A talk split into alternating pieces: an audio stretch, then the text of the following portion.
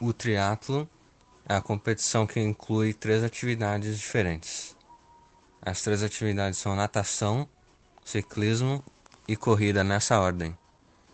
Começando com a natação, se percorre 1,5 km de nado. No ciclismo se percorre 40 km e na corrida se percorrem 10.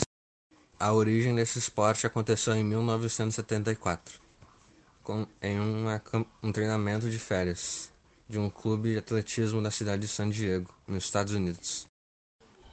Ao longo dos anos, o triatlo passou por várias modificações, sem perder os seus três pilares.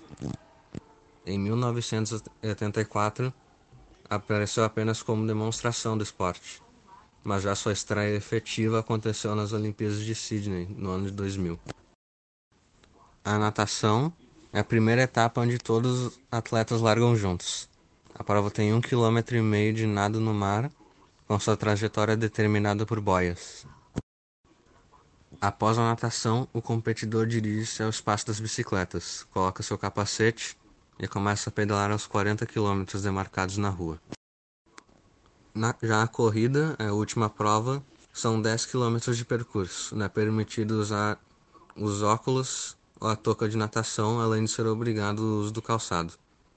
Durante o percurso, o, triatlo, o triatleta pode sofrer punições, caso ofereça perigo ao adversário através dos cartões.